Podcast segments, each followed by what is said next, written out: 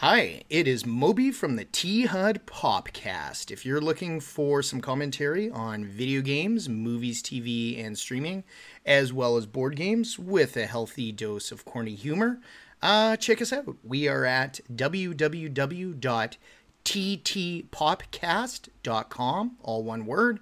So www.tt like Ted Ted Popcast like popcorn.com, and we hope to see you there.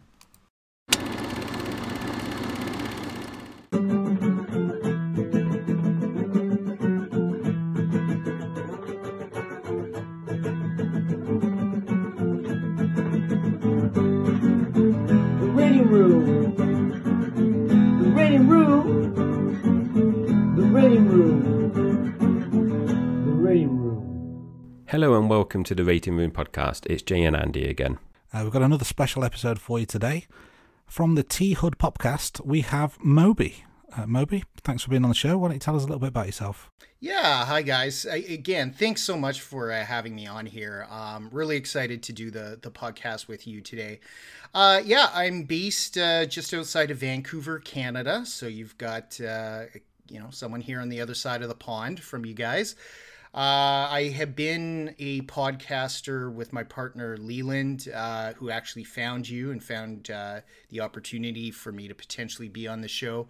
Uh, we've been doing that podcast for about five years now, a little bit over, and it's been an amazing experience. Leland actually uh, just a couple weeks ago quit his day job to do podcasting uh, full time, make a career of it, or at least try. So very exciting. He has a, a much a much more popular podcast uh, than the T HUD podcast, but that one's still special uh, with his heart. So he does do both. Um, but uh, yeah, I plan on doing it as as long as Leland's willing to continue doing it with me. That's great. So thanks, Moby, for agreeing to come onto the Rating Room. So continue with the theme of James Bond. Let's get into it. So Moby, what is the earliest Bond memory that you have? Yeah, it, it's interesting. It, um, I, I know for sure it was when my family rented GoldenEye and VHS, which must have been late 1995 or early 1996. Um, what was unique about that is I was raised in a somewhat conservative home. Really, my mother was conservative when it came to um, violence and sexuality in movies. And I was 11 years old at the time, and a lot of what I was able to watch at the time was uh, perhaps not what a preteen would consider cool. Um, so not not a lot of action movies or anything like that. Um, but my mom had been a huge James Bond fan growing up, and she kind of had this quirk where uh, if she liked something and she thought it was quote unquote good, good media, like the James Bond series was, oh, then that's okay. You know, you might have another action movie that came out the summer of 1996 with even less violence or sexuality than James Bond, but I don't know what that is, but I do know what James Bond is. And, and so we were almost given a free pass as kids. I have a brother and sister as well, and my brother, who's a year and a half younger, watched a lot of Bond with me. And so that really led into. Uh, I would want to call it the summer of Bond, but it really was the year of Bond because I loved GoldenEye. Um, it remains my favorite James Bond movie. And we would just rent James Bond, the whole series, two, three VHSs at a time every week. And we probably went through the the entire series up to that point uh, for over a year. I, I think it got to the point that we may have perhaps rented one or two new releases at that time, but we would always get a Bond uh, alongside for maybe the next 12 to 18 months after Goldeneye. That's great. So GoldenEye still to this day your favorite, even you know 27, 28 years later. It it is. It is. And as a real fan of the series, I've had to consider um is it my rose-colored glasses in the fact that this was the first James Bond that I saw. It blew me away. Is nostalgia, is the fact that it came first the reason why it's my favorite? And I really don't think so. I really don't think so. as I've watched the film several times, even in the last few years, I just think it has, for me, the best mix of bad guy, um, of villains, and honestly, this is very divisive when it comes to Goldeneye, but I really like the music. I really like Eric Serra's score, and I know that's quite controversial, but like they say with wine, drink what you like. And I like the the soundtrack of Goldeneye. So, is there any other bits that you like from Goldeneye that really stand out? Because obviously, you mentioned about the villain, the the mix of action. What what makes it your your favorite Bond film? Ah, uh, well, other than a slightly innuendo joke in saying that Xenia Onatopp probably kicked off my puberty, uh, I just thought that you know she was a fantastic henchwoman very well acted by Famke Janssen. I was always a fan, even as a much younger kid, of history, military history, and even the Cold War history at the point. Of course, the Cold War had only been over for about five years, but seeing Statue Park and having it, the film at least partially uh, to do with the legacy of the Soviet Union in Russia, just a little bit with hints there uh, especially in the opening scene. I was really interested in that. I really like Gottfried John's performance. Uh, I'm I'm just kind of skirting around Sean Bean because I thought Sean Bean was fantastic. I'm trying to discuss the little nuggets of the film that I like in addition to the Sean Bean and, and Pierce Brosnan dynamic. Uh, I thought, yeah, so I thought Gottfried John was great. Also, oddly, it's one of the only James Bonds that gives a shout out to a Canadian of any sort. Now, unfortunately, it's the Canadian admiral who is killed by Xenia in that early scene. However, they do show his ID card and that it says he's this Canadian a- admiral. His name was Chuck Farrell. And at the time, I thought that was really cool. I thought, hey, there's this spy movie and okay, he didn't do anything heroic, but at least a Canadian was in it uh, for a portion. Uh, so music. Oh, I and I gotta give uh, props to both M and Q. In my opinion, both scenes, the scenes where Bond first meets M, she calls him a sexist, misogynist dinosaur, a relic of the Cold War Bond tries to have a drink. He says, you know, your predecessor kept such and such in the shelf. She goes, I prefer bourbon. I loved that very snappy power interplay, as well as Q. Q just had a very fantastic scene with Bond. I, classic uh, at the end of that scene with Q where he's got his sandwich and Bond touches it, and Q goes, Don't touch that. It's my lunch, and grabs it back my friends and I at school, we would joke for probably four years because, of course, the video game came out two years later, very popular with my friends, the GoldenEye video game. So when it was lunchtime at school, if we were to accidentally brush our friend's lunch, they would act like they were Q and go, Don't touch that. That's my lunch. So we had a running gag going. Oh, that's fantastic. I mean, we could talk GoldenEye all day, but I do need to give props to the game. Yes. Still to this day, maybe one of the best games ever. It's just just oh, perfect. Oh yeah. Like the the not only the the one player mode, but the multiplayer as well. Just hours and hours of fun.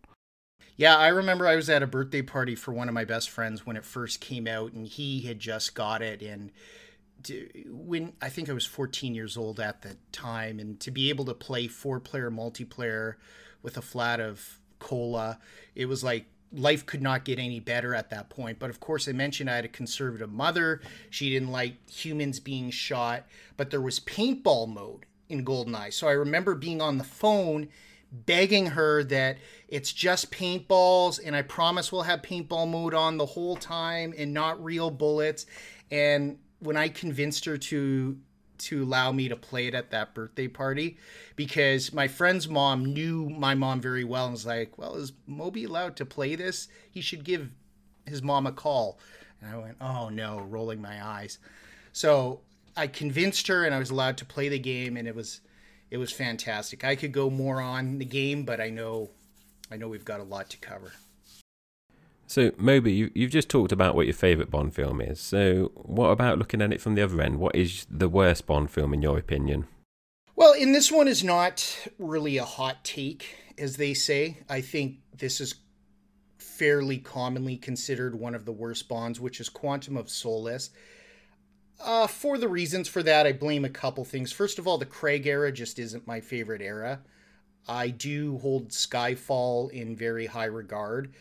However, that's the only Craig film I hold in a very high regard. Uh, however, if you know the backstory of Quantum of Solace, uh, which I understand, um, you know, you two are still getting your feet uh, really wet when it comes to Bond.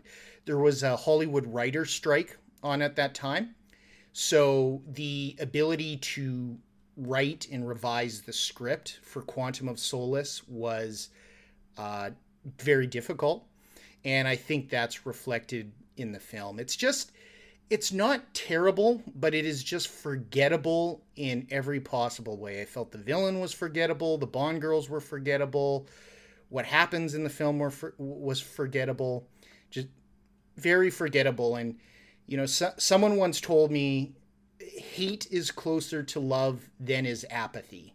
And for Quantum of Solace, I just feel apathy. That's uh, that's an interesting take, and um, I, have got a feeling that some of your opinions there may be may be shared. We shall see. Uh, but let's let's switch gears slightly, and let's talk about Bond himself, as in the actors who played Bond. Do you have a particular favourite that played the role? I do, and again, this may be my rose-colored glasses, as I called it before, with uh, how I was introduced to the series. My favorite is Pierce Brosnan. If you were to ask me to try to nail down why, I think he had the best balance of class, humor, yet he was still dangerous, yet he still looked that traditional Bond, tall, dark, handsome. I just think he was almost a man after my own heart. And before anybody laughs and goes, Well, you're a podcaster, you're nothing like James Bond, what I try to be in my life is well balanced. I don't actually try to be excellent in any certain area. I always try to spend time to be well rounded, and I felt Pierce Brosnan was that. Now, if you were to ask me who do I think is the best James Bond, that's a different question. I think even though he only did two films, Timothy Dalton was the best James Bond. Full disclosure, I have not read the Fleming novels. However, I have looked into them. I've read excerpts. I've watched a lot of, for example, YouTube documentaries on what they were. Uh, there is an original illustration of what James Bond is supposed to look like from the 1960s, and Tim Dalton just nails that. And I know he's doesn't come off as the most charismatic Bond at all. In fact, he's quite crass and intense. But I, I think he's the closest to the Fleming Bond that has ever been filmed, even more so than Craig. So, moving on, Moby, we, we've talked about favourite Bond films, favourite Bond actors. Another thing that's really synonymous with the, the Bond franchise is the theme song. So, do you have a favourite theme song? I do. I do. And this one is really off the board. I know I informed you two of it in advance, but it's actually the B side theme from Living Daylights. It's called Where Is Everybody Gone by a band called The Pretenders. Now, with lyrics, I do not believe that song appeared with lyrics in the film. However, Necros, one of the main henchmen, he, whenever he does Necro stuff, he attacks in certain scenes Bond or or certain agents. That song plays without lyrics, and even then, it just has a killer bass line. I'm not going to try to uh, mimic it, but I would say look it up. It's all over YouTube. Where has everybody gone by the Pretenders? Look it up. That's that's my favorite. And if you were to uh, force me to pick an actual theme for James Bond, an East side theme, for the lack of a better term, it would be a view to to kill, a view to a kill. Um, I just love Duran Duran, and I love that opening uh, title sequence with their music and I love the backstory with Duran Duran doing uh, that theme song. Um, I'm gonna get the name wrong, the first name wrong. It, I believe it was the bassist for Duran Duran. His last name was Taylor. It might have been John Taylor or something like that. Um, I might have got that wrong, but the true story is, and this is actually in a documentary I saw that was on my A View to a Kill DVD, is he was drunk one night and Cubby Broccoli was at the same bar and he came up and he used some more colorful language I won't use here, but he basically said, Why don't you have a real band do a song for Bond? Because this Taylor guy was a huge James Bond fan. Like, again, he was inebriated, but he basically came in and said, Hey, Cubby, you know, let us do a song for you. And, and they did. And I thought it was the best song of the, uh, the series. Yeah, you're correct, John Taylor, and um, a fantastic choice of song. That was one. um, It's just a great song. Not never mind a Bond song. It's just a great song. I think it it really really kick-started Bond in the '80s for me. Absolutely. There's a there's a 12 minute extended cut of that song. I don't know if it's official or not, but it's also on YouTube. And I listen to that often as I work. It's just the right balance of go get it energy, but it's not overwhelming. And that is prime on my playlist. Excellent. So music is a big staple of the Bond franchise, but so are the Bond girls. Do you have any Bond girls that stand out as your favorite? Yeah, and it's uh, it's interesting the language you use there, which is the language that you should use. Stand out. I like Bond girls that stand out. I also have a weird quirk where, obviously, I, as a heterosexual man myself, I, I can realize when a woman is beautiful, but for me to actually really have her imprint in my mind i have to convince myself even if even if it's a celebrity that i've never met i have to convince myself that i would have a personality connection with that character if that character was real. And th- the character of vesper lynd that's my favorite bond girl uh, she is very much the kind of woman that i tend to date in real life I'm more bubbly. I'm a little bit more scatterbrained, right brained, feeling based, intuitive. And I'm attracted, obviously, opposites attract. I like personalities that are a little bit more intense, straightforward. And Vesper Lynd is is like that. I mean, and she's introduced perfectly for someone like me to just fall for her as a celebrity crush or whatever you want to call it on that train in Montenegro when she first meets Bond. Uh, they just have an amazing conversation where he's trying to charm her, and she's basically like, I'm just an accountant to cross the T's and dot the I's. Of course, she becomes more later, but uh, I I just thought that was a fantastic introduction, and, and she's Eva Green, the actress. She's very beautiful as well. So, you know, you, you just mentioned Eva Green and, you know, your, your favourite Bond girl. And we, we've talked about your favourite theme songs, favourite Bond actors. So, looking at it from kind of a, a main henchman, main villain, what is the, the standout villain for you in the franchise? And this is where, this is where I, I, again, I keep going goldeneye goldeneye goldeneye and how am i going to sound when your listeners hear me talk about this but my favorite villain i have to be honest is alec trevelyan. And i love sean bean. I love sean bean in a host of other work he's done outside of goldeneye. However i do feel he really came off as james bond's equal. Now certain villains, certain actors, I should say, of other Bond villains in the past have said, uh, well, I think, you know, I love being this villain because it was Bond's equal. And it's just my opinion, but in those films, I would disagree. I'm trying to remember the name of the actor because he's not super famous, but um, I believe the character's name was Sanchez, the main bad guy from License to Kill. I saw in an interview that actor said, oh, I was as suave as Bond, I was Bond's equal. No, Bond's equal is another 00 agent who also happens to be as suave, just with similar skills. You really buy in that Sean Bean's character, that Alec Trevelyan is is just as dangerous as Bond. Like he could be Bond if Bond went off the deep end mentally and opened his own crime syndicate. And I felt their fighting was very well choreographed in the film as well.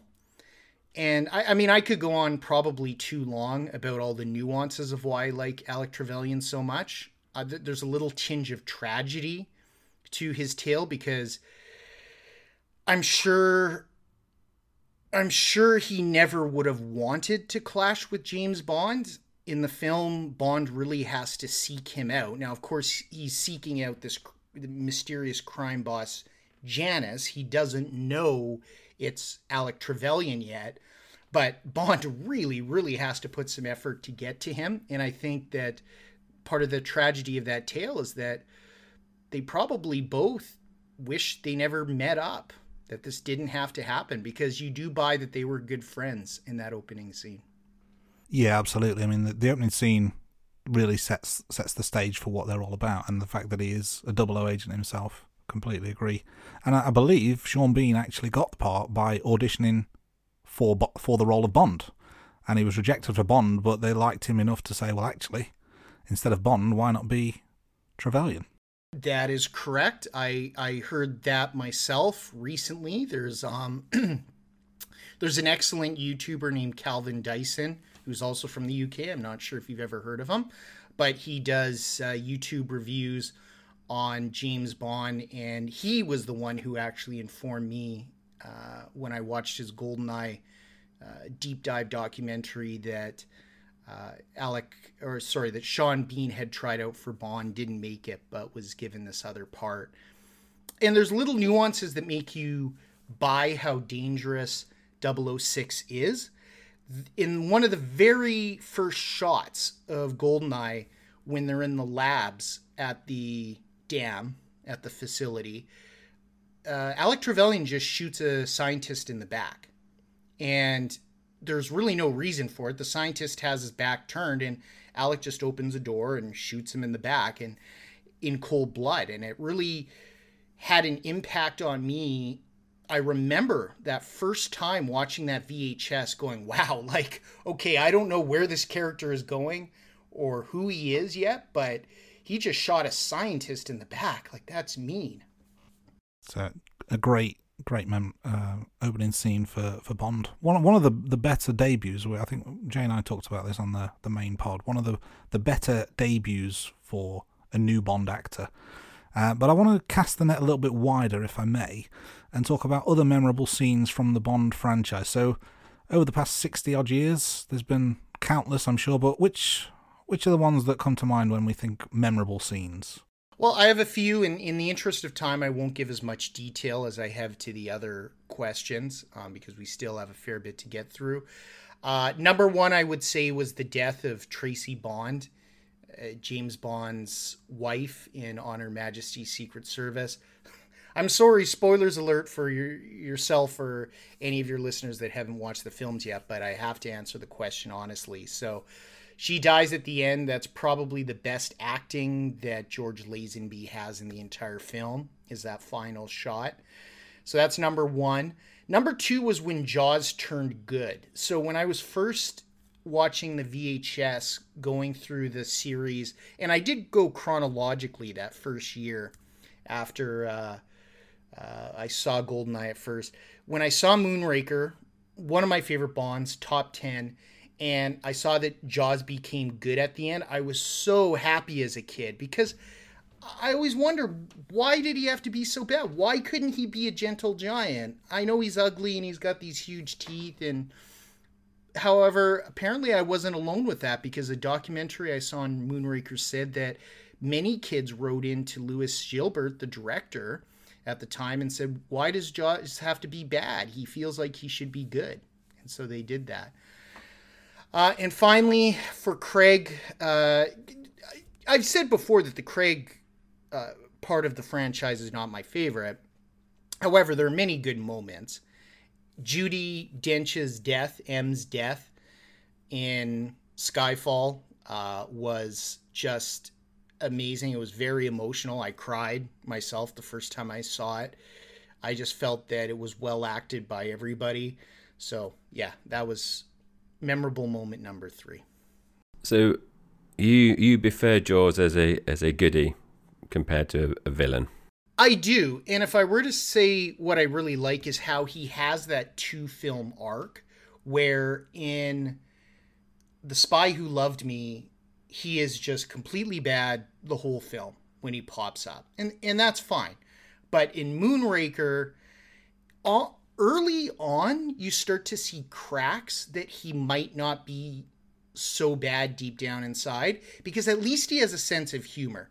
There's that scene in Brazil at the carnival where he's about to to kill one of the Bond girls and people start to come around and so he kind of dances with her and flings her around with a big smile. And even though that's an intense scene, he's about to uh, assassinate someone, you're like he has a sense of humor. He's not just this giant 7 foot tall robot.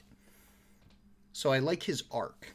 So, next question, Moby. So, in the franchise, James Bond has access to lots of different gadgets, and we, we talk about the gadgets for each of the films in, in our main season. So, do you have any particular favourite gadgets that Bond utilizes in, in a film? Yeah, I do. Uh, there's several I like actually, but I did just want to pick one, which is actually one of his cars, which is the uh, V8 Volante. I think it's Aston Martin. It's in two films actually. Uh, the exact car is in The Living Daylights as well as No Time to Die, the most recent Bond film. It's actually in the most recent Bond film. It's it's Bond's wife's uh, car, so which I thought was fantastic. I just thought the car looked really cool. I'm a big fan of 1980s everything, movies, film, aesthetics. So I, I thought the car looked really cool. I thought it was well used in Living Daylights in particular. Uh, there's that one, that one thing. I think it's. I can't remember if Timothy Dalton uses a device in the car or it's just during a scene right before the car. So forgive me if a listener knows the scene better than I do, but I believe he uses the car to cut an opponent's, a henchman's car in half. And Timothy Dalton makes this quip, or sorry, the Bond girl with him. Uh, I forget her name in the in the movie, but the actress is Maryam d'Abo. She goes, "What happened to that car?" And Bond just goes, "Salt corrosion." It's, it's so over the top because he just cut this car in half that it's one of my two favorite jokes in the entire series of James Bond. Um, I won't spoil No Time to Die because that's so new of a movie, and I know many of your listeners, even by the time this airs, may not have seen it yet. But uh, it's used in a very emotional, impactful scene in that film. Indeed, it is. We shall uh, say no more at this point. Um, but obviously, we're we're all on this pod because we're huge fans, super fans, even um, in some cases of the Bond franchise. But it's not been all sweetness and light. There's been some low points throughout. What would you say, in your opinion, is is the lowest point of the franchise? the low point for me is definitely the movie A View to a Kill. I remember at that time, again, that first year, renting all of them on VHS. My family didn't own any, we just rented them all. And by the time I got to View to a Kill, it felt wrong. It felt off in a way that no other Bond did to me until actually Casino Royale, where eh, Roger Moore just seemed too old he looked like he had a lot of makeup on in many scenes. I could tell that a stunt double was used for him a lot. I thought that Stacey Sutton just was uh, almost a cartoony Bond girl, just over the top and no real chemistry with Roger Moore, in my opinion. Now, Christopher Walken as well. I love Christopher Walken as an actor, and I love the fact that he was going to be a Bond villain. So maybe I had too high of expectations, but I felt like his performance was subdued and not a traditional Christopher Walken way, almost as if he didn't get a lot of direction. This is again just my opinion, but it felt like the director basically was like, "Whoa, Christopher Walken, big Oscar winning actor even at that time, just let him do his thing." And unfortunately, I don't think that worked very well but then that muted performance is juxtaposed to the scene near the end where he has to gun down his own men and he's taking pleasure in it with a machine gun. And that's just not that's just not what a bond henchman is to me. I mean of course they're evil and they're megalomaniacs and they spectre and all these different baddies that bonds ran into through the years but none of them are just so outright murderous and brutal as that. And again, this is all my opinion, but it just didn't stick well with me in that whole film. Just doesn't doesn't to this day doesn't stick well with me with the exception of that theme song which I love. So, what did you think of Mayday? I I liked Mayday as a character. I thought she had of course she's a very striking person with her features. She was a model. She's very brutal, very androgynous. We mentioned earlier Bond women that stick out. Now, I wouldn't call her a Bond. She's not a Bond girl, even though James Bond does does get his jollies in with her at one point. Uh, but she's a, a henchwoman, and I do like her intensity. I do like how brutal she is. I like how athletic she is. Uh, her and Roger Moore, I know, had no chemistry. I've looked into this behind the scenes. Uh, so I think that dynamic taints her as a character. But uh, otherwise, I just think she was a misused character. That's how I'll put it. We we talked about a, a few of those things, didn't we, Andy, in our main pod when we, we watched A View to a Kill? Yeah, you you, you mentioned the word standout, and for me, Mayday is a standout Bond girl, as it were. Um, but but you're right in in terms of how how she. I mean, I'm, I was a big fan of her, but I think it's because of the differences, not in spite of. I think I think it was that. Yeah, that kind of juxtaposition against the traditional Bond girl that, for me, stood out in potentially a good way. But going back to your earlier point on Christopher Walken, I've not really thought of it like the the cruelty aspect of it. But yeah, there's there's a difference between being selfish and leaving men behind or betraying people to just being outright murderous, like you said. So that's a, it's a, a good good analogy there. Thank you. I appreciate that. And you know, I would just add that most most Bond villains had a sort of charm to them. I really didn't find Christopher Walken's character to have really any sort of charm, superficial or with his sense of humor in the film or anything like that. He he's just kind of there doing evil things until Bond puts a stop to it. So Moby, you, you mentioned earlier a, a a line that you you liked from The Living Daylights. So is that your favorite one-liner quote from the franchise, or do you have another one? I, I do have a number one. Uh, Salt corrosion was number two. Um, number one is Drax and Moonraker when he asked Bond, "May I press you for a cucumber sandwich?" Because, oh, I mean, so many things I could say to that. Obviously, it's an innuendo uh, however, just how Michael Lonsdale played that character was so good because he just keeps this very suave, straight face no matter what he's saying in that entire film. And this is the James Bond that goes to space. Like, there's a lot of megalomaniac in his character to for this film, but you know, Bond, may I press you for a cucumber sandwich? It's an over the top line. It's a line that immediately as a kid made me think because I didn't go to the innuendo at first. I was 11 years old and I went, who the heck eats cucumber sandwiches? And wh- why is this rich man offering a sandwich with cucumbers? And then as I got older and rewatched the film, and became more aware of the nuances of innuendo as I became a teenager and a young adult. Then it was like, oh, press for a cucumber sandwich. Okay. That's weird. That's out there, but it's a hilarious line. So, do you think there's a, a particular Bond actor that delivers better than the other Bond actors, or do you think all the Bond actors deliver the one liner you know really well, or is there a particular one that you think, oh, he, he just stands out compared to the other Bond actors? I, I think there's two. Now I I don't think I could rate them on the spot, but I think I'll still try. I do think Sean Connery was the best for the one-liners.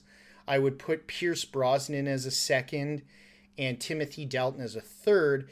Again, I don't think Timothy Dalton in his two films is much known for his one-liners, but he's such an intense Bond actor that when he does give his one-liners, they really stick out, whether they're kind of a real stab to the villain's proverbial throat or whether they're a big tease to uh, his uh, his the Bond woman that he's with at the time or whatever the situation.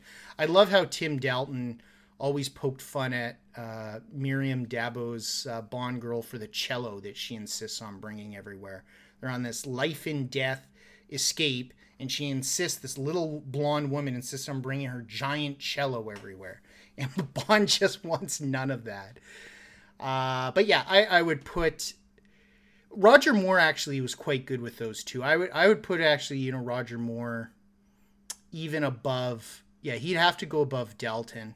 I might even put Roger Moore thinking about it uh, above Pierce Brosnan. So I would probably still go Connery, Moore, Brosnan for the one-liners, and then I I just if Daniel Craig or or uh, oh, why am I drawing a blank? Um, La- Lazenby. only in one. who- Lazenby, that's it. If Daniel Craig or Lazenby delivered good one-liners, I just don't remember them, to be honest. Yeah, I think I tend to agree with you about Connery. Connery had a, a sophistication about him. I think uh, for Moore, and this is something Jai and I touched on in a previous episode, it felt like there was quantity, not always quality, with Moore. And I think Moore had a bit of a um, more of an association, not not a smoothness as such, but it was it was always a little bit tongue in cheek. Whereas Connery just had that right balance for me in terms of it was funny, but he was still cool with it. Whereas Moore was a little bit silly at times with some of the one-liners. Maybe that's just a maybe that's a script writing thing rather than a delivery thing. But I, I don't know. I think uh, Moore probably had more, but Connery had the the quality ones, in my opinion. Yeah, I, I I would say that's smart, and I would agree with that. I think that Moore was the most laid back, fun, even comical Bond of all of them.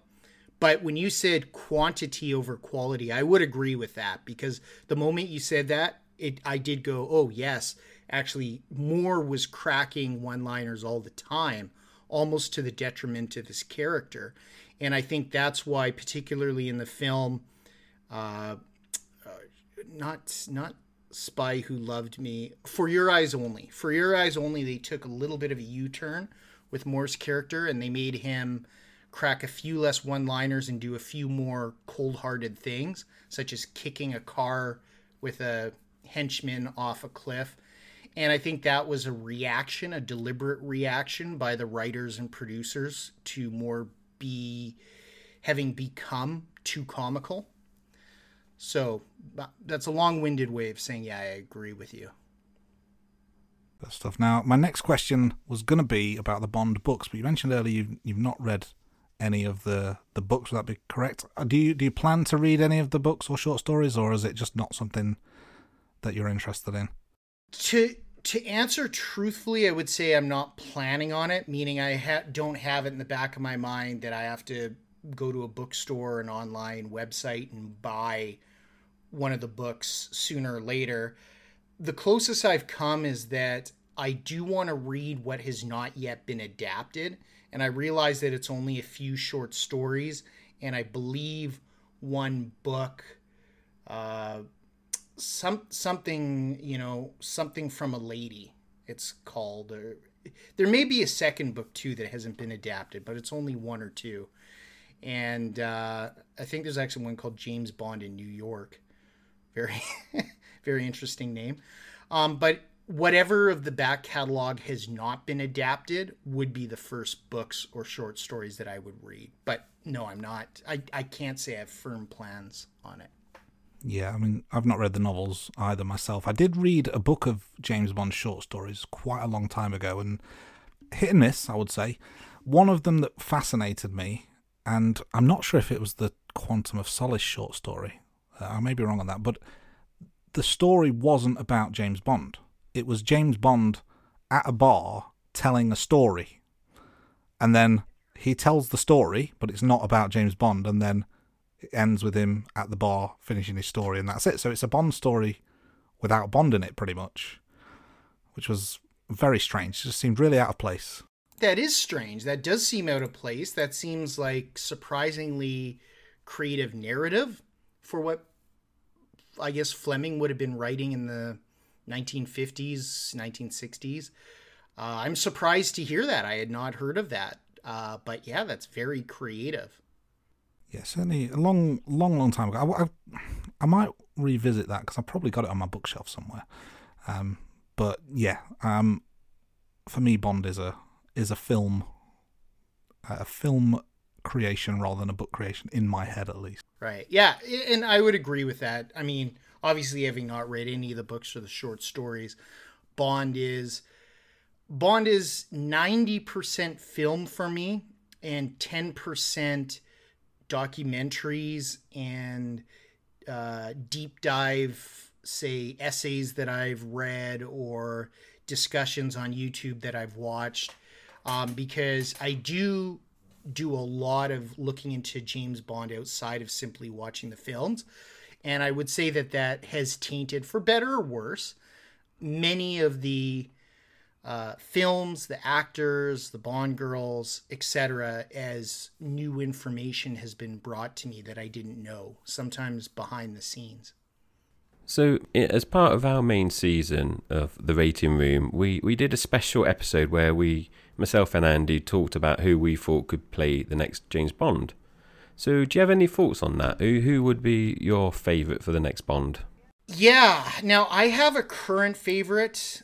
Um, but I will also give you a second name that I wish could have been James Bond, but unfortunately, I just think he's far too old now. He's missed his time. So the out of the current actors that I think could step into the role right now that I would like to see is is Henry Cavill. I quite like Henry Cavill. I believe that's probably going to be a hot take, and I could just hear in my mind as I said that booze from half of your audience saying Henry Cavill, Superman, he's he's too quiet, he doesn't have enough charisma. But I think that quiet nature.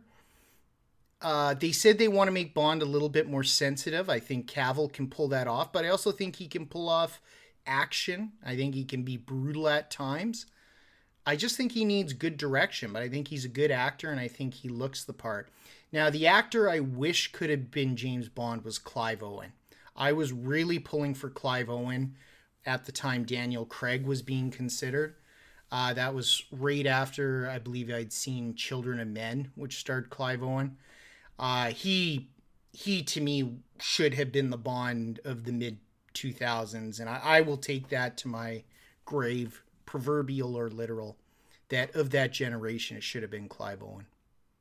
I remember, vaguely remember the time that Clive Owen was basically the favourite, and everyone was surprised. Like Daniel Craig, really, this guy?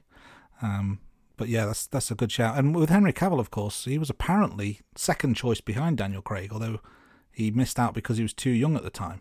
Do you think was he was 22, 23? Do you think that would have been too soon for him, considering that Casino Royale and the Craig era was effectively a reboot? I think it maybe could have worked, but is is early to mid twenties too young for a new Bond? You know, that's that's a very good question, and that's a very interesting question. Even just considering Cavill himself, I do believe that he's improved a lot as an actor, and that his personal confidence as a man, as much as I can see in interviews and in his acting, has improved since he first came into Hollywood. So I tend to wonder if he would even be able to bring the same skill and persona that I believe he would bring now that long ago. But as you said very correctly, it was a soft reboot from Baby Bond, for the lack of a better term, where he just gets his double O status in the beginning of Casino Royale. And yeah, I think age wise, taken alone, I think early mid 20s Bond could have worked as far as age goes. No problem. Stuff. So one more from me before we get into some some ratings. So was there any particular film that you were looking forward to more than the others, and did that film meet your expectations? Yeah, so this is going to be a, an answer, unfortunately, with a negative opinion. Uh, Casino Royale. So, given the fact that I jumped onto Bond right as Goldeneye was released, essentially, Pierce Brosnan was all that I had seen as a current Bond. So, Daniel Craig for me was the first Bond that was going to be new. He was the first Bond where I tried to read everything I could find on the internet about the casting process and who was being considered. So, Daniel Craig, I, I didn't know him well. I hadn't seen, I believe his only big film at the time was Layer Cake. I hadn't seen that. And when I saw him, pictures of him when he was hired as Bond, I'm like, what? Like this guy? I mean, no no offense at all to people that are below average in height, but Bond is traditionally quite tall, over six feet. I think Daniel Craig's five ten, something like that. Uh, there was that saying "blonde, not Bond," because he was blonde, and that that didn't work well. Craig to this day is still not one of my favorite Bonds. He's he's pretty low on the list. It's tough because all the other James Bond actors came out before unfortunately they started to pass away but I did read an article at one point where they all said unanimously that Daniel Craig was was the best James Bond. Now, when all the other actors are saying that, you kind of go, well, I mean, they would know best, I think, but for me, I just I I don't think so. And I thought Casino Royale was as far as a film itself was really messy until you see that shot of the train going to Montenegro where Bond meets Vesper Lynd. I do think the film improved a lot there. I felt the casino segments with the poker game was good. I thought it was well acted. I just thought really that beginning was was quite messy. And I didn't like that there was no Q. I've always loved Q. I know they brought him in later and I really like Ben Whishaw when they did bring him in later in in other films, but to me it didn't it just didn't really seem James Bondy. And I did not actually know that it was a soft reboot at the time. I only learned that immediately, well, watching the film and immediately after, because I watched that opening sequence. I'm like, wait, sorry, he just got his double O uh, registration now? I don't get it. He's this is a character that's been around for 40 years. He's he's been a double O all this time. And so that was very confusing to me from the opening scene, simply because I didn't do my homework enough, I guess, or I was living under a rock. But yeah, it was disappointing. Disappointing is how I would say. Moving on, so in, in the Rating Room podcast, we, myself and Andy, we rank each of the films that we watch them each week, maybe, and we, we also rank various elements like Bond girls, theme songs, etc. So, continuing with that theme, can you just tell us what are your top five Bond films? Uh, number one is Goldeneye, kind of theme of this podcast episode. I don't know if Goldeneye will ever get dethroned. Living Daylights, I love the car. I love Tim Dalton. I love the opening scene at uh, Gibraltar. I thought that was one of the best opening scenes for James Bond. Love the music. Love the enemies, uh, like Necros. Uh, love the actors in it Joe Don Baker, John Rhys Davies.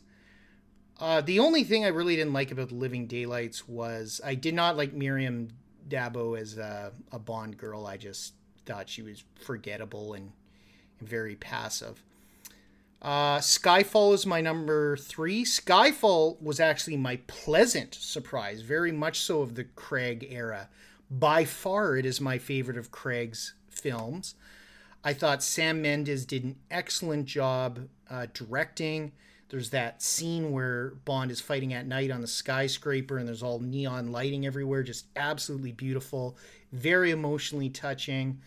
Uh, I really like Séverine, I think her name is, as a Bond girl. Just, uh, I just find the actress who plays her very attractive. My my first girlfriend actually looked exactly like her, and I was a lucky man, and I should have held on to her, I guess. But uh, she she kind of brought back good memories in a way. I was like trying to see, well, what if what if she was that in the James Bond universe? That would have been cool. Um, Spy Who Loved Me. Now, Spy Who Loved Me is my mom's second favorite Bond, and I just I really like the Bond itself. I like the film, but I do have good memories of watching that one with her a lot, as well as For Your Eyes Only, which was her favorite. So that's a little bit of good memories, good family memories combined with just what I thought was a really solid James Bond. Uh, and then my hot take, my what pick, I think, is my number five is the world is not uh, the world is not enough.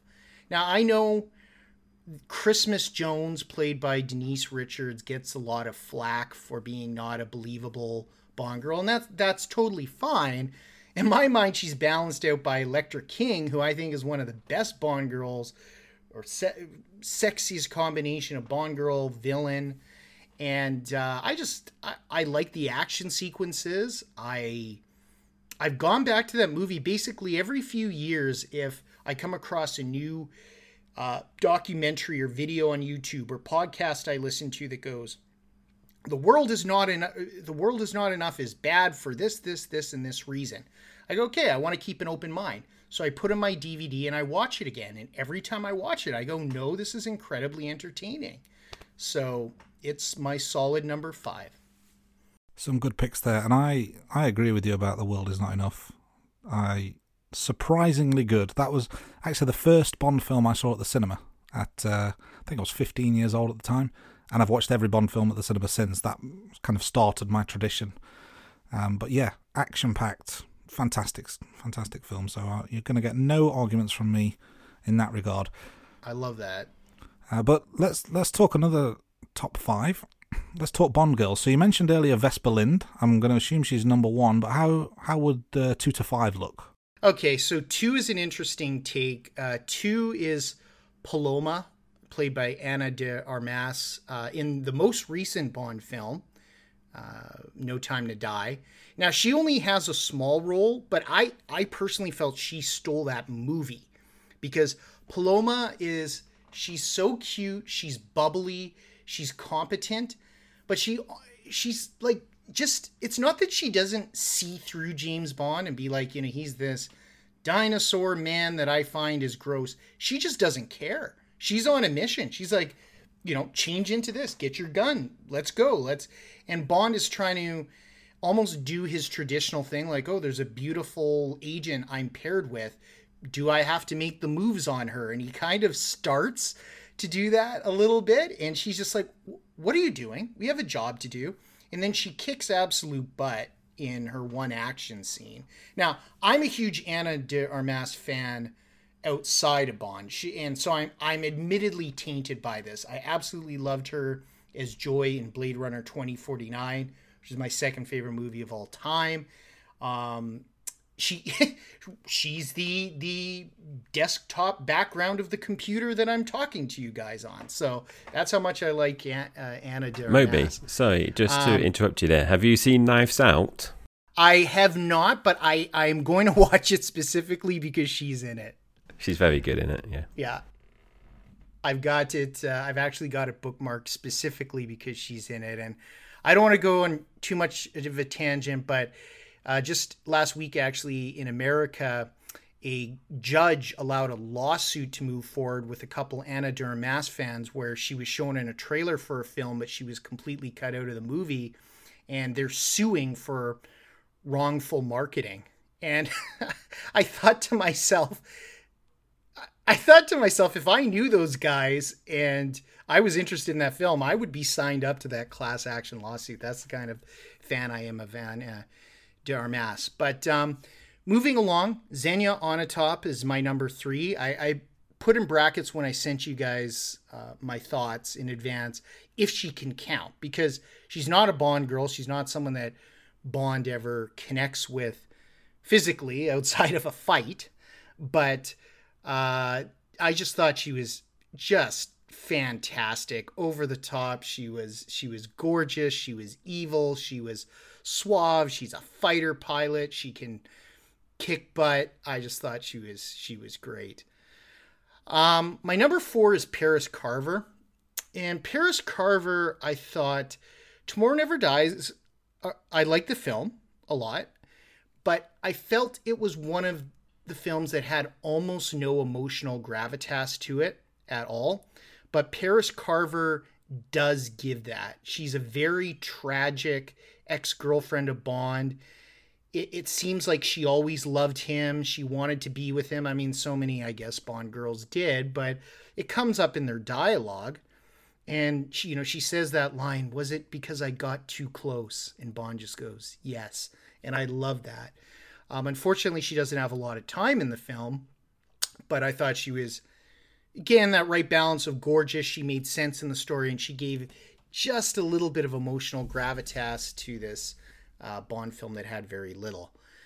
Uh, in the last would be Jinx from Die Another Day, played by Halle Berry.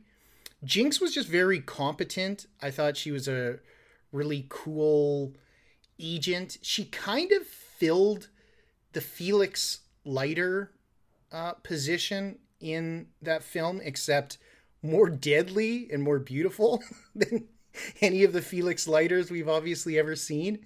And she was kind of, you know, Bond's American agent partner for that film. And she almost got a spin off I'm not sure if you knew of that. They were very close to doing a, a spin off movie with her. Uh, so, yeah, she's my number five. That's brilliant. And just um, for um, clarity, we have included Onatopp in our Bond Girls and Bond Villains in our main podcast. So, moving on, you've obviously mentioned 006 is your favourite Bond villain. What are your other favorite Bond villains, and this can obviously be the, the main villain or one of the henchmen. Yeah, uh, Elektra King is number two from The World Is Not Enough. I just thought Sophie Marceau killed it. She comes off at the start as this, this you know, sheltered rich girl daughter of this uh, assassinated oil baron. I think he was, and then slowly it gets revealed that no, like she is, she is this kind of vampire's kiss of death, uh, sultress, whatever you want to call it, uh, person who's very uh, devoted to the main villain. And uh, I guess she has Stockholm syndrome or something. I think they may have even mentioned that. Just a, a complex villain that I think was really well done. Uh, number three, I would say, was Francisco Scaramanga, the man with the golden gun. He I yeah, I I think next to 006, I think he's the closest uh, Bond villain that has any right of saying I was close to an equal with Bond. I mean, he's this assassin with a cool gun. He kills with one shot. He's played by Christopher Lee, so he's obviously he's a tall, imposing, deep-voiced man. Um, I just thought he was he was just a fantastic all around bad guy, main villain. Uh, next, you did mention henchmen, so I, I would put Jaws. Uh, I'm not going to expand on Jaws because I think I was given the opportunity to do that earlier in full. But what I stated earlier about why I love Jaws with his arc stands. And to the same degree, Hugo Drax. I did touch on Drax that I just thought Michael Lonsdale did an amazing job. I thought his delivery was perfect. He was he was weird, he was memorable, he was he was bombastic, he was everything I want out of a main Bond villain and I think he was given a very difficult screenplay. I think they tried to ram James Bond into space due to the success of Star Wars. And there's this clip I've seen of Cubby Broccoli where he says, We're not science fiction, we're science fact. And I just facepalm at that and I go, My goodness, this is James Bond in space with lasers and a gonna poison the planet but then reseed it with genetically perfect people. I go, that's not science fact. But Drax, Michael Lonsdale, the, he just he killed it for what the role was. Okay, let's get into some real nitty gritty stuff now. So, the Bond actors, we've had six.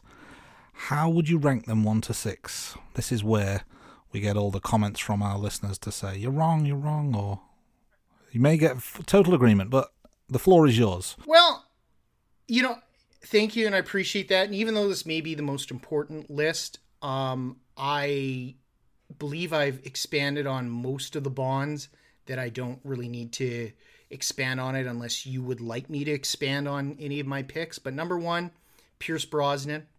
Number two, Timothy Dalton. Number three, Roger Moore. Number four, Sean Connery. Number five, Daniel Craig. And number six, George Lazenby. I will follow up on one pick if you don't mind. And not necessarily that I disagree, but George Lazenby, do you think he is hindered by the fact that he only got one try at it? Do you think that ranking may have changed had he been given a few more bites at the cherry? Partially, though I would probably only ascribe one third of the blame to that. Now, I'm not sure if you know, but his voice was dubbed over for his one film as well to get rid of that harsh Australian accent, or so they thought. So you have a Bond actor that is not only dubbed over, but he's only in one film. And I do think you have to suspend judgment. I would never say he's a bad Bond. If you were to say, oh, well, if you were to have come at me with the question, say, well, is George Lazenby the worst Bond? Is he a bad Bond? I would say no, he's at the bottom of my list, but it's almost like I did not have enough information and especially that he was dubbed over, it's very difficult for me to judge his performance other than anything physical he did. So I mentioned the final scene of On Her Majesty's Secret Service where his wife dies and he's holding her in his arms and that's was the most emotional vulnerable moment that Bond had shown to that point. It's still one of the most vulnerable moments in the entire series and Lazenby had to do that with, or I judged his good performance with his face and his body language because that's all I have to go off of with him. So maybe I've got a, question. You mentioned earlier about Timothy Dalton only having two films, and you obviously ranked him higher. Would you have liked to have seen him have more films? And if so, would have you liked to seen Roger Moore have fewer films to fit in more Dalton films because obviously if you do it afterwards it would impact Brosnan having fewer films? Or how how would you do it? Or would you just say no leave it at two? Or would you say actually Roger Moore finished one or two films films earlier because he's a bit too old and Dalton come in a bit earlier? What what's your thoughts on that? I what you proposed I'm in 100% agreement. If you want to know the nitty gritty I would have knocked Roger Moore out of both Octopussy and A View to a Kill. I would have had Timothy Dalton as the 80s Bond through the entire 80s. Uh, and I would have given Brosnan, given the fact that there was that, I think, six year gap, I would have given Brosnan Goldeneye. I mean, I'm never going to argue against how Goldeneye turned out. But yes, you're correct. I, I've told this to my friends and family as well. I thought the magic number for Timothy Dalton was four films. Sometimes, you know, you can think, well, it, it was, you know, great that uh, Connery, I think he got six or seven films. Uh, Craig got five. That felt about right, even though he was trying to get out of the role. But I always felt that for Dalton, four. Four would have really cemented his legacy. And I'm not sure how much you guys look up James Bond in comment sections again on YouTube or whatnot but there has been a very large recent surge in Timothy Dalton fans online. I can tell you that. He is way up there, even with his two films. I, I see a lot of that on Reddit, on the James Bond forum about Timothy Dalton. Yeah. Yeah. And, and I'm in complete agreement with that. So, but but good point. Yeah, four films. I wish he was the Bond of the 80s. You know, the one I thought you guys would question me on is Sean Connery being on the lower end.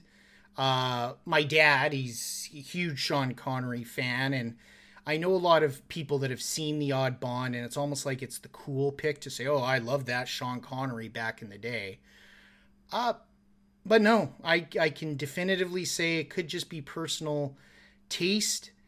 Uh, I just no Con- Connery is he's not at the bottom as you see, but he's nowhere near the top. Yeah, I kind of interpreted that based on your your other answers, where you've not really picked any Connery films or Bond girls, villains, you know, from earlier on in your in your interview. One thing I the, question that I just remembered was obviously Martin Campbell directed GoldenEye, and which is obviously your favorite film, and also Casino Royale, which is obviously one of your um, least favorite films. Um, I find that a bit surprising because obviously Martin Campbell, a lot of people um, really like his two entries in the Bond franchise, and it's quite one extreme to the other with like GoldenEye, and Casino Royale in terms of what your opinions are, aren't they? In terms of both those films. Yeah, and and I did know that he was the director of both of them. And to be honest, I don't have a straight answer for you because all these years I have wondered why I don't like Casino Royale that much. I mean, I can tell you, like I did, that I felt the first 40% of the movie was very sloppy, dull at parts, hard to follow, unlike GoldenEye. I guess, you know, I think partially it could be what he was given to work with. As much as I like the the drama of the poker game, it is just a poker game. Le Chiffre, Le Chiffre, however you say it, Mads Mikkelsen. I'm sorry, he's not going to hold a candle to a double O agent. He's not going to hold a candle to Sean Bean, and that may just be my personal taste. But I mean, he was okay. But uh, part of it could just be what what the director was given to work with, and the fact that when with Goldeneye he was directing just a traditional Bond. Yeah, Bond had been out of the cycle for six years, but it was just Bond, and yeah, we had a new M, so he had to deal with a new M and a new Bond, but he didn't have to deal with this reboot, this complete reboot. So I'm just spitballing when I suggest that. Last question in terms of the rankings is what are your favourite top five Bond theme songs? Obviously, you mentioned earlier on uh, A View to a Kill. So, what are your two to five rankings? Yeah, and for this, I went with um, specifically true themes, five themes. So, yeah, I did mention um, A View to a Kill would be my my of the main themes, the true themes. That's my number one. Uh, Nobody does it better by Carly Simon. I love that as number number two. I just I find it a beautiful song. I can't really elaborate on it more than that. I just like the song. Uh, Skyfall by Adele I thought was really good because it had some James Bond themes, like some J- John Barry themes throughout it, hidden in it. And I just thought it was a very good, haunting, well sung uh, song. Another one that I listen to when I work. Uh, Live and Let Die. I just thought it was a banger of a rock song. I mean, Paul McCartney, outside of his time with the Beatles, what do you always hear of him played on the radio? Paul McCartney and the Wings were in general, I think, kind of forgettable, but man, with Live and Let Die, great song. Great song. Um, and then on Her Majesty's Secret Service, it's the song has no lyrics, so it's unique in that way. But I mean, man, for not having lyrics, that banger of a bass line, that oh, I just love that. And then you know, it's just the brass comes in. I just thought it was really good for the scope of that bond, particularly when that theme was used when the camera was zoomed out, say during like the ski chase. I, I just think it had this grandiose nature to it that was really good for that film. So that's my number five. Have you heard the Propellerheads on Her Majesty's Secret Service song from the was it late nineties, early noughties? I have. I love it. It is actually, I believe, it is the only third party remix that is on my um, James Bond uh, playlist, uh, where I basically assembled a bunch of songs off YouTube, my favorite themes, and I'll listen to that often. Um, and that is the only song that is not one of the official release themes that is is on that playlist. That and the 12 minute extended cut of A View to a Kill. Yeah, Jai and I um, went to went to see a Bond band, I guess you'd call them, uh, called Cue the Music, based out of, out of the UK. I think they're actually f- finished up earlier this year, but they were touring together for many, many years. And they basically played all the Bond theme songs, a bar Die Another Day. Um, but then there's like a, a few bonus songs that they put in. One was the Propellerheads version. That was actually the first time I'd heard that, and just blew me away. That was just absolutely sensational. That was. It, it it's fantastic. You can tell the Propellerheads really understood what was fantastic about that song, um, and I feel they accentuated what was good about it instead of just being like, "We're the Propellerheads and we're taking over this whole song and we're going to bury the theme behind whatever we want to do." I felt like they really took the best parts of that song and just amplified it. And the concert me Andy just mentioned that we went to uh, a few months ago I, I can't think of the technical term, Andy, so feel free to correct me. It was actually presented by Caroline Bliss, who played Miss Moneypenny in The Living Daylights. Yeah, she was like uh, compere, I guess. That's say. it. Yeah. yeah. yeah. So she had she had a wow. few little uh, anecdotes of her time on the on the Bond films. Well, she did obviously the two with with Dalton. Uh, particularly like the story she gave of uh, uh, was it her first day on set? Yeah where yeah. um, she was dressed as what she thought um, Moneypenny should dress like, and she went over to Dalton and the director and like opened a coat. She got a coat or a robe over the top, and she opened her top. Say, "What do you think of this?" Uh, not realizing that her whole outfit had come undone, and she was actually flashing her breasts to them, which was, was, quite quite the first impression. But that was uh, that was a cool story as she as she gave it that night. I wonder if Dalton had a one liner for that. Never know. Lost to time. So, Moby, just just before um, Andy moves on with the next question, just so you know, um, Andy has curated a special The Rating Room playlist on Spotify of all the Bond f- um, songs as well. And from memory, I think you, you included the Propellerheads, or at least one of the versions, and you also included Andy. Which film was it? Um, like a secondary song um, as well that there they was, played at the concert. Yeah, it was one of the Dalton ones again. It was the song that was playing in the bar when they were having a fight scene. It was the song "Dirty Love," oh, um, which okay. is on on the soundtrack to I think it's "Licence to Kill." Interesting. It's the, it's the, scene where he's got the big swordfish. Uh, it takes the swordfish off the wall and uses it as a weapon, which I thought was was hilarious. Uh, but yeah, so so we kind of originally just had the twenty five themes, but then obviously there's there's these nuggets of other songs either on the soundtrack or in the background that just kind of added to the end. But that's another another good one that they played that night as well. Let's get one final question in before uh, we wrap things up. Um, what would you say are some of the more underrated Bond films out there?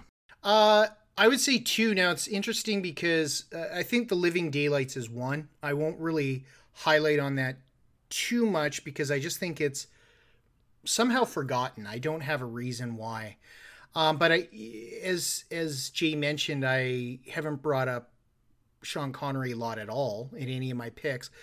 But Diamonds Are Forever is what I believe is the most underrated Bond film. I I just love it. I just thought it was creative. I you've got I mean some of it is over the top, but hey, that's James Bond. You've got Blofeld having all these clones that Bond has to knock off. I thought Wint and Kidd, the two henchmen, were just fantastic. Two of the best henchmen in the entire uh, uh, series. Had I been allowed to pick six hench people or villains earlier on, I would have put Wint and Kidd next together. They're just great. And one of them, I think it's Wint, is played by Bruce Glover, Crispin Glover's dad.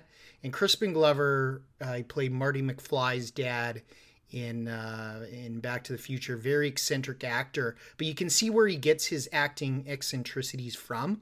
Bruce Glover is very similar in his creepy delivery that he does through that whole uh, movie. It's delicious. I thought Jill St. John was a great uh, Bond girl. Um, she kind of weirdly goes from like very competent to kind of like a bimbo, and then back again to Bond's arms, but um, it's yeah, it's interesting. Uh, so yeah, that those those would be the two that were underrated. Great stuff. Well, I think that about wraps things up for this week. Uh, Moby, thank you ever so much for your time. It's been a real pleasure talking to you about all things James Bond. And for listeners out there, feel free check out the T-Hud Popcast uh, with with Moby. Um, I'm sure is on all the usual channels, Spotify, YouTube, and and the like. And listen out for more specials in the future where we we're speaking to more Bond fans, Bond super fans. Thanks for listening, and we'll see you soon on the rating room. Thank you guys. Really appreciate it. It was awesome. Well, that's this week's episode done. We hope you enjoyed it. Special thanks to the band Sugar Tongue for the theme tune to the rating room. You can find them on all the usual social media channels, and be sure to check out their song The System, available now on Spotify. You can find and message us on Twitter, Facebook, TikTok, and Instagram by searching The Rating Room. You'll find all our social media links on our website, theratingroom.com, and subscribe to our YouTube channel. Or feel free to drop us an email at theratingroom at gmail.com. Goodbye, thanks for listening, and we'll see you next week, right here on The Rating Room.